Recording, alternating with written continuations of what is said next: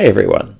Today's video has three points and you're going to want to stick around because the third point is a secret as to the absolute best way of handling the pain associated with self-publishing.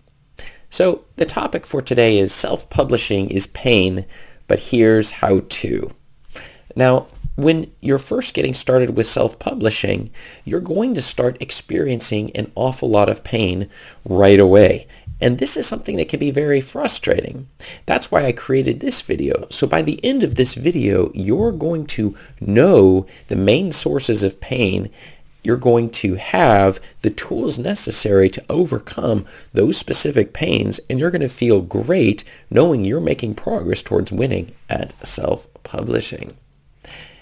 This is Chris Baird from selfpublishingmadeeasynow.com, where self-publishing doesn't have to be so hard. Hit the subscribe button if you would like for me to make more videos like this one, and check out below in the description and grab a copy of my absolutely free self-publishing checklist to make sure that you are not skipping any of the steps necessary to win at the self-publishing game.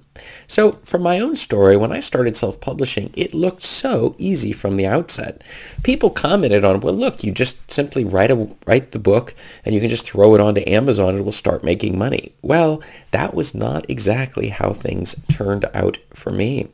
I just wanted to get my books out onto the market. I didn't know whether they would sell or wouldn't sell. I was excited about this concept of the Kindle gold rush, as they called it at the time. But uh, but the thing is, is that there were so many steps that I suddenly discovered things that I never knew I didn't know, things I needed to learn in order to win at self-publishing. These included marketing and sales and finance, supply chain, logistics, HR, IT. There were so many skills that were necessary to actually win at this whole self-publishing game. So what was I to do? Well, the answer is I discovered that if I didn't learn these things, then I would be losing. Well, what's the end result of that? Well, the answer is it's that I became completely overwhelmed.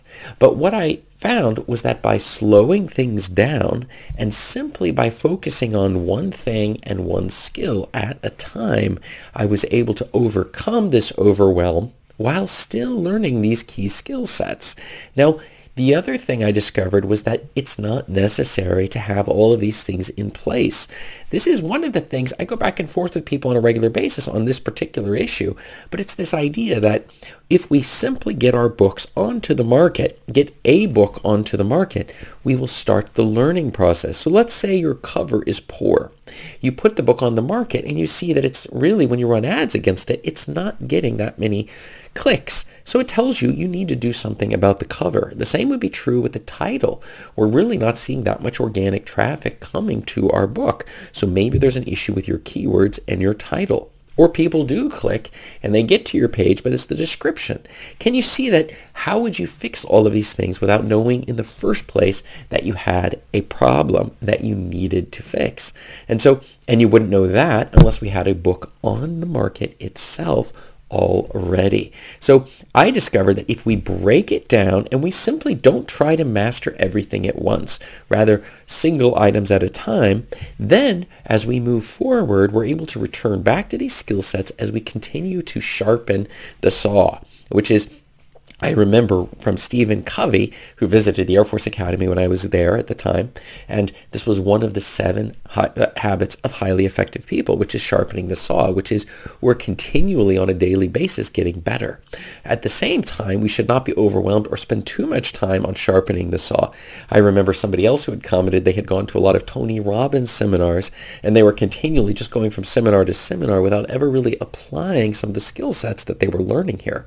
So there's this fine balance between learning and at the same time applying what you've learned. And many times it's the application that really brings the learning if we're paying attention to the data that comes out of what happens when we do it. And that's one of the reasons I tell all of my students, let's try to get that first book onto the market so that we can see how it's doing and what we can improve as opposed to spending forever fixing it or improving it or writing additional books before we even know what our market they have things to tell us and we need to listen to what they're saying. It's not just a one-way communication street. It's a two-way street and our audience will tell us what they like and what they don't like. And the thing is, is that for many authors, we really aren't planning and saying, I want to be a starving artist. And the reason is, is if you want to be a starving artist, then you throw things onto the market without caring about your audience at all. And then we see what happens. Maybe by the time you die, the books become famous and that would be great, right? But I think maybe a better way to reach an audience is to figure out what they want to read, build that audience. And as you build trust with them, then we can start moving closer to some of the artistic types of books maybe you would like to write.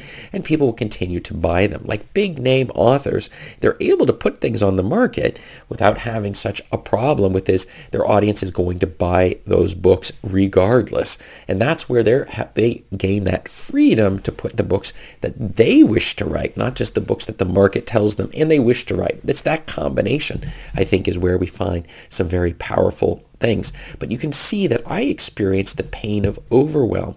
And so the, the thing is, we're going to hit our points now. The self-publishing is pain, but here's how to.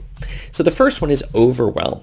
And as I just discussed from my own personal experience, the key was learn one thing at a time. Notice I didn't say we're learning 10 things at a time.